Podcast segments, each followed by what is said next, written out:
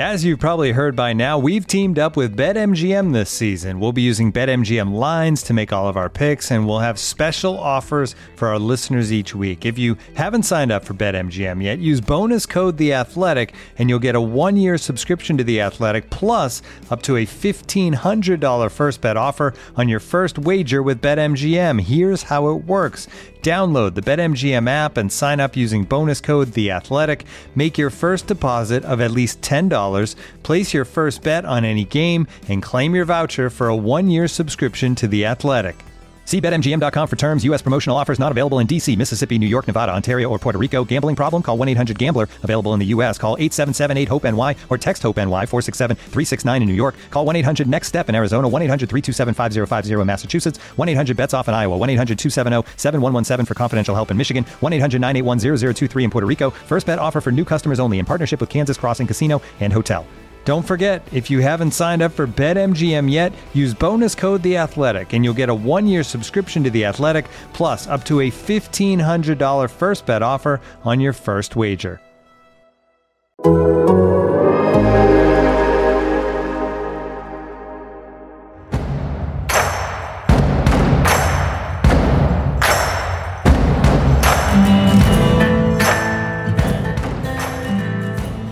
This is David Ubben from Football and Grits, the Athletics SEC football podcast, here with my co host Andy Staples, also from the Athletic, our national college football writer. We got some breaking news. Auburn has fired head coach Gus Malzahn, paid a hefty $21 million sum to do it.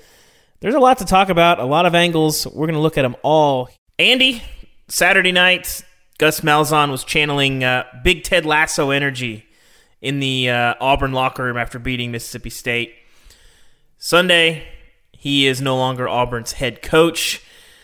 I suppose the, the question, the $21 million question, is why Auburn pulled the trigger now? How, did you, how do you feel like we got to this point? That's what I want to know.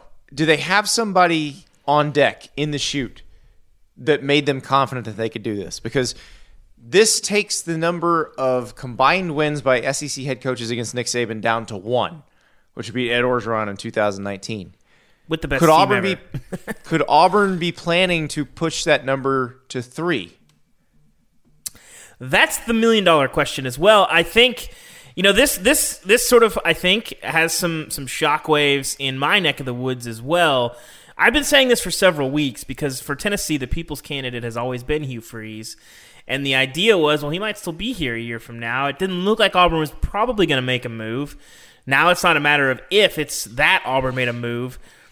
Do you think this will, you know, we thought a few months ago this was going to be a quiet coaching carousel. It is officially not. Uh, do you think this will have shockwaves at other places? Well, I mean, if this is about Hugh Freeze, it's it's definitely a get in front of the line over Tennessee thing. Mm-hmm. And as far as the the activity of the coaching carousel goes, I knew when Louisiana Monroe fired their coach that nobody's going to worry about money in a buyout. when the brokest school in America fires their coach, nobody's thinking about the money. So it's not that. And, and it may just be that the power brokers at Auburn were fed up with where Auburn was at and they feel like it can be better. They, they feel like it shouldn't be a program that loses four games a year.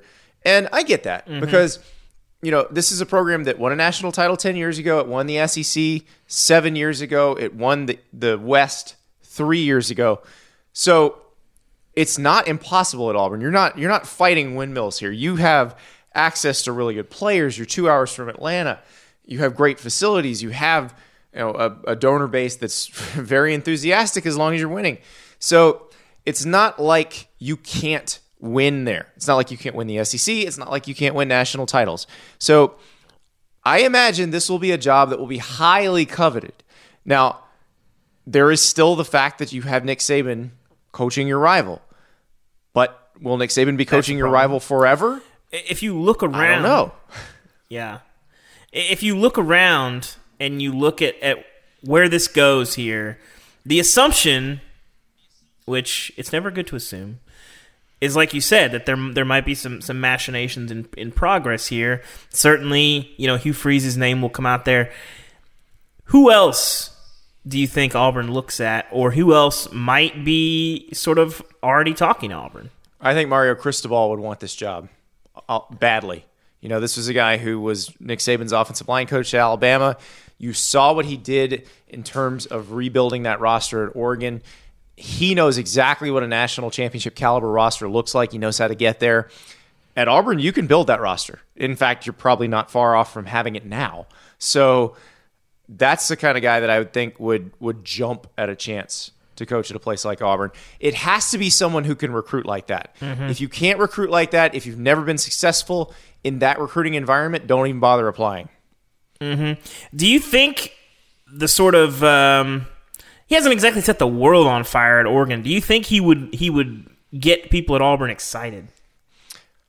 No, they they would not be that excited about it. But the thing is, if he does to Auburn's roster what he did to Oregon's roster, they would they would probably be the the third most talented team or the second most talented team in the SEC. Alabama and Georgia kind of duking it out at the top. Mm-hmm. Auburn could get right in that mix, and they could be within a couple years. It would be those three: Alabama, Georgia, and Auburn in terms of talent at the top, and then it's just a matter of coaching it. And with Cristobal, the, the question you have is can he win the games he's supposed to win? Because that's been the issue at Oregon. You know, last year it was the Arizona State game. This year it was Oregon State and and Cal. They they've got to be better at that. But if he comes in and says, "This is the staff I want. This is what I can do," then I think there's a good chance that you could you could make a convincing case. Though I still think if you're doing this, if you're Auburn, the guy who gives you the best chance of getting what you want is Hugh Freeze. Mm-hmm. Yeah, I think you're probably right there. And then there's the the factor of being a thorn in Nick Saban's side is is a nice addition. It's really you know beyond his shortcomings. It's what makes him sort of the most attractive candidate for a lot of people around the SEC, where kind of like the, the Warriors in the NBA for a while, Saban for much longer has been. He just he hovers over everything and defines everything that happens in the SEC uh, for better or worse, and, and that's where they're at. You know, and you, you look around at, at the coaching carousel, and you can kind of see a lot of things coming. Um, not a lot really shocks you. I, I, must say, this move surprised me a little bit. Gus Malzahn has been living on the, the hot seat for uh, like five years now. What did you make when you saw that, that, that Auburn was indeed making the move that they've been flirting with for several years? Yeah, I mean, this is kind of like Texas A&M firing Kevin Sumlin. I think it, it, that's fairly analogous. I know that Malzahn had greater ultimate success than Kevin Sumlin did at A&M, but it's sort of the same thing. School with a lot of money that tends to be somewhat volatile eventually decides we are making a change. We're tired of this. And look, eh, you know, watching that game against Mississippi State, I don't know if this decision was already made, but I imagine it got reinforced by the way they won mm-hmm. against Mississippi State. I mean, they feel like they need to be destroying teams like that and then playing competitive games against Alabama. And they were not competitive against Alabama at all. And you you know, you can point to the fact that they've won 3 times against Alabama since 2013, which nobody else has. But it doesn't it doesn't make them feel any better. They still want to win them all. Mm-hmm. And when they're getting blown out like that, it's going to bug them. Mm-hmm. Is 21 million the record? What is the record? It's up there, isn't it? Charlie, it, it, it's definitely up there. Charlie Weis was, I think, around 19 or 20 million. I don't know if we ever got a full accounting of that because yeah. It's a private school. They don't have to say, but it, it's definitely up there with the biggest buyouts that we've seen. And it just tells you that nobody cares about the, the money in the pandemic either. That they would have done this pandemic or no. Mm-hmm. Andy, I, I, am I'm, I'm told that the term for that is it just means more. That's that's I, that's what I hear. I'm pretty sure it does. I'm pretty sure they have actually financially proven that it means more. It means more buyout money. It means more buyouts for your staff. Buyout because think about it, Kevin Steele ain't cheap. Mm-hmm. You got to pay him too. Mm-hmm. Right move for Auburn. I don't know. I mean, it's a gamble. It's yeah. a roll of the dice. I I don't feel the same way about this one that I felt about Texas, where when when Texas got turned down by Urban Meyer, or just told that Urban Meyer didn't want to come back to coaching, there didn't seem to be an obvious candidate on the horizon Yeah. who would make things better than what it was. At Auburn, I think there are some candidates. There, there's one in particular that we mentioned, Hugh Freeze. Now, whether they're going to hire him or not is another story, but he would be the one who you just say, okay, he can get you what you want because he's done that before. And if he could, if he could do what he did at Ole Miss, then imagine what he could do at Auburn. Now, you can say, well, the NCAA came and investigated while he was at Ole Miss. So is that going to happen at Auburn? I don't know. But I do know if you get him, you're going to have an offense that people are going to really hate to play. Looking for an assist with your credit card but can't get a hold of anyone? Luckily, with 24 7 US based live customer service from Discover, everyone has the option to talk to a real person anytime, day or night. Yep, you heard that right. You can talk to a real human in customer service at any time. Sounds like a real game changer if you ask us. Make the right call and get the service you deserve with Discover. Limitations apply. See terms at discover.com/slash credit card. And now, two pigeons bemoaning the fact you can stream DirecTV satellite free. You see this? A family watching baseball on DirecTV with no satellite dish in sight. Let's heckle them. You call that changing the channel? Choke up on the remote, buddy. I hope getting all these games on DirecTV makes up for your mother not pre-chewing your sunflower seeds. DirecTV has the most MLB games. Visit DirecTV.com. Claim based on total games offered on national and regional sports networks with choice package or higher. Availability of RSNs varies by zip code and package. High-speed internet service required. Terms and restrictions apply. Andy, uh, you know we'd planned on, on dodging some shoes in the uh, in the opening segment of this show. Uh, I'm told that that shoe is still uh, orbiting somewhere around the planet. One of the more memorable moments. Oh, wait, in SEC, are you saying we're waiting for the other shoe to drop? I think that's what we're saying. I think that's what we're saying. Uh, one of the uh, more memorable moments in SEC football history in recent years, I would say Florida. Uh, obviously, you can't boil it down to that one play, but the reality is that if you spike the shoe or if you toss the shoe in the direction of the sideline, you If probably you option pitch the shoe? yeah, you probably don't get flagged there, but the but the full blown hit the post with the shoe, that's going to be a problem for you, and it was a problem if- with Florida. If you throw the shoe in any manner, you're probably getting flagged for delay of game. Well, I think if you spike it, you get away still, with it. It's still fourth and one in that case. Yes, yes. So LSU's still punting. But Yes. yes, if you chuck it as as it was estimated 20 yards down the field, then you're getting 15 yards. LSU's getting a first down and all of a sudden things look very very bad. Yes. And I I mean, we're trying to figure out this versus pretending to pee on the goalpost. Cuz people say, "Oh, well, the pretending to pee on the goalpost cost two coaches their job." Well, first of all, it didn't cost Joe Moorhead his job. It cost Matt Luke his job. Uh, Joe Moorhead cost himself his job eventually later, uh, or perhaps Mississippi State was hasty. Who knows? But given the stakes of this game, given what Florida had on the line here, it is one of the just most boneheaded decisions you're going to see on a field. And I think too, as much as I appreciated the novelty of the Elijah Moore Ole Miss play, it just didn't have. novel it didn't have- though. He was he was impersonating DK Metcalf. Yes, but it doesn't have the same national sort of big picture impact as you know whatever chance Florida had. At least they were going to be they were going to be playing for a playoff spot next week. No matter what Dan Mullen said, uh, I guess he told the production staff he felt like if they lost, they could still get the playoff. I'm sure maybe he believes that it's not true. I think something was lost in translation there. Yeah, maybe. Either way, they're not playing for a playoff spot. Uh, again, it's not quite as simple to say that he cost them a spot at the playoff, but he did cost them whatever chance they had. So it's in that sense, you know, in sort of the, the butterfly effect and all the ways that it can affect uh, all the things around him, it has a, a bigger impact. So uh, a classic game, uh, a fantastic uh, ending.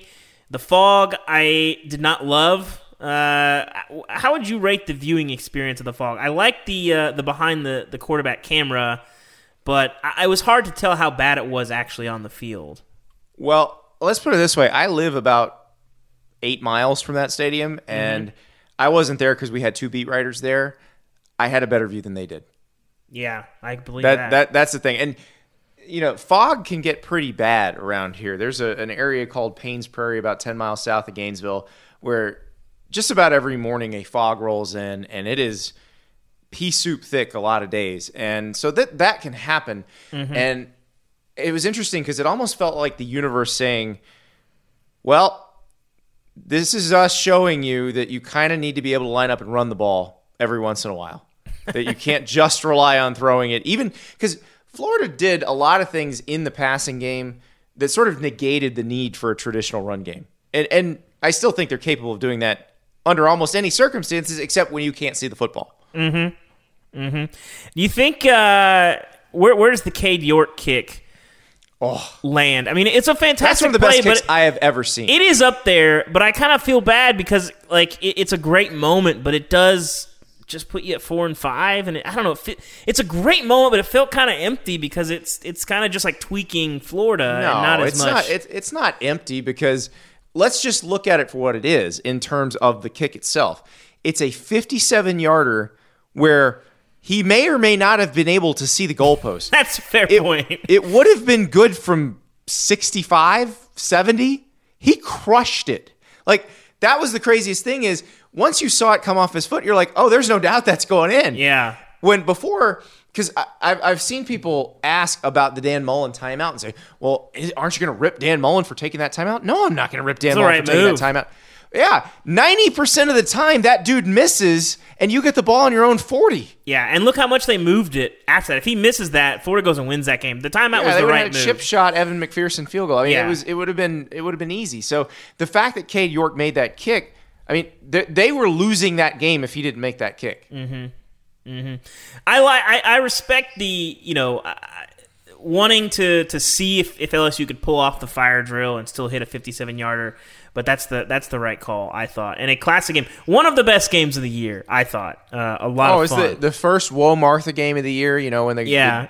the, the old scene where the guy's sitting there reading the paper and spits out his cheers. Whoa, Martha, did you see this? That's what it's a Whoa Martha game. Yeah. and, and we hadn't had one all season anywhere in the whole country. Mm-hmm. So, and, and every year there's a bunch of those, and it felt very strange. That was we talked about that on my show with Ari Wasserman on Friday. Like there are none of these results, and that's one of the things that makes this season. Well, one of the many things that makes this season feel so weird. So having one of those makes it feel a little more normal, even if it does sort of bring up some questions involving the playoff picture. But the, honestly, the, most of the questions that brings up involving the playoff picture require Florida to beat Alabama. And given what we saw, would you have any confidence that Florida can beat Alabama? No. Here's a question for you, though. Uh, I've heard this from a few people. Georgia with JT Daniels. Mm-hmm. Florida has. I still think Florida's better than Georgia, but they've come down to earth a little bit. Do you? Would you like to see a Georgia Alabama redux with JT Daniels more than you'd like to see Florida try and outscore Alabama and fail and lose fifty nine to forty? No, I think Florida's earned the chance by beating Georgia, but yeah, I, I would love to know what this Georgia team would have been with JT Daniels at the helm all season. I, I'm very curious about that, and I I wonder if you're a Georgia fan, David, do, do you feel like do you, are you happy that you've got the quarterback now? And and I don't think JT Daniels is going to go pro. He could if he wanted to after this season, but my guess is he'd come back as Lot- the as lot the to gain. starter. Lot to gain, I Yeah. think. Mhm. So do you feel good that you finally got that part under control and you probably don't have to do anything? You know, it looks Monken will be fine because he's got his guy now. Or are you just still mad about what might have been? Well, I, I think you know you look big picture. Alabama's just better than Georgia. It's not like Georgia's leaving a national title on the field here. You know, I, I, I think even with JT they would have had a shot, but Alabama's the better team, and so you're not catching Alabama in a down year. You're catching Alabama in a year where they might have one of the best teams that we've seen in quite some time, and so I'd be frustrated. But again, you look at the Georgia roster and they're they're set for a long time, and now you find your quarterback. I, I think you can feel okay in general. Yeah, I think they should feel pretty good, and they're probably going to destroy somebody in a decent bowl game, and you know that that's a good way to go into the offseason. And, and mm-hmm. you're right. Against this Alabama team, it may not have mattered, but against what Alabama is next year, it might matter. It might be different. It might be more even. It might maybe Georgia's better even. So it, it is encouraging and it's interesting because if you'd have said to a Georgia fan a month ago, "Hey, would you be encouraged by this season? Would you would you end this season on a on a high note?" It's going to be like, no, no, absolutely not. Yeah. But now, I, I think you feel pretty good about it. Uh, Florida, on the other hand, this this could be a bad way to go because they need to bounce back emotionally to play Alabama. They need to put up a good fight against Alabama. You know, look, we didn't think LSU had a chance against Florida, so conceivably Florida has a chance against Alabama. But realistically, it's hard to imagine. But they need to get back up and play a good game against them, and they need to get back up and then play a good bowl game because they don't need to stunt the momentum of this season. Because I, I think there's a good program building momentum going on from this season if you're Florida, if you don't let this cause it to spiral. Well, elsewhere in the SEC, it felt a little bit like Groundhog Day yesterday, um, Andy, because we got some more history at Vanderbilt football.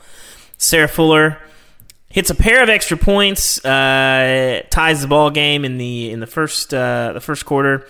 Uh, Vanderbilt, uh, Ken Seals rips through Tennessee's secondary, which a lot of folks are doing that these days. Uh, but the sort of same people coming out with sort of the same arguments. I don't really want to get into it again, but ultimately, you know, we, we talked about this and, and sort of about how I don't really understand how the reaction is not just like that's pretty cool, and anybody who you know draws inspiration from that, that's cool too. But I think you look at at you know she stepped in in a very very difficult position where they didn't have anybody else really that that was going to be able to kick, and quite frankly, the rest of the team. Well, they, they did have them- somebody else because he was kicking the, the field goals. No, I'm talking about two weeks ago, or three oh weeks yeah, ago. no, they didn't. They, That's my they- point. that they need they didn't have anybody who'd been through the the COVID protocols. Yes, exactly. she had because of soccer. Exactly. And quite frankly, the team let her down in that they didn't give her any opportunities to actually kick. They had the, the second half squib, and that's all you got. So, you know, you're asking her to sacrifice time, testing, do something that nobody is, is really doing, something you're asking a lot out of her. And it, it looked to me like Saturday was the payoff for that. And and hey, if we're gonna ask you to do all this, we're gonna give you some opportunities to prove yourself. And when she did, she did her job, and that was cool to see. Uh, and sort of the same, um, you know, peanut gallery. Uh, rev their engines again. We had a new level, by the way, that I appreciated of uh, uh, Sarah Fuller trutherism of Tennessee was was laying back on the extra Oh, points, despite the fact that's what they do on almost every extra point. Here, here's my question: If it's a stunt too, who cares? Yes, It's their football team. They can Yes. do whatever they want with it. and it's it's a cool thing, and people draw inspiration from it. And she did her job literally in what she did. No one could have done better. You kicked the ball, you scored a point. Oh, okay, the kick was kind of low. Okay. It still went through the uprights. It's like, come on now. And I and, and that same kicker uh, that was on Vanderbilt's uh, team has missed a 22 yard kick at some point or earlier this season. So again, no way to go through life. I would argue, uh, It's picking just, nits with these you know, cool things. Yeah. No, it, we'll we'll let the people continue to tell on themselves, and it's it's fine. Yeah. Anyway, moving on, Andy, we got to go a little bit looking into Atlanta this week. What are you keeping an eye on as you see Alabama prepare for, uh, well, what, what what looks like it's going to be maybe a fun quarter or two before we realize that Alabama is going to score on every possession and Florida's going to score on a lot of its possessions. Is this Mac Jones versus Kyle Trask for the Heisman Trophy, or DeVonta Smith versus Mac Jones for the Heisman Trophy? I put That's what I'd DeVonta Smith higher than Mac Jones.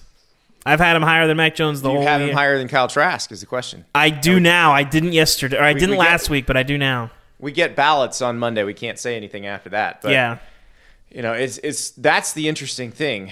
And look, Jones is still putting up some incredible numbers, and and, and people are like, well, Trask has better numbers. No, he really doesn't. Mm-hmm. He has more touchdowns.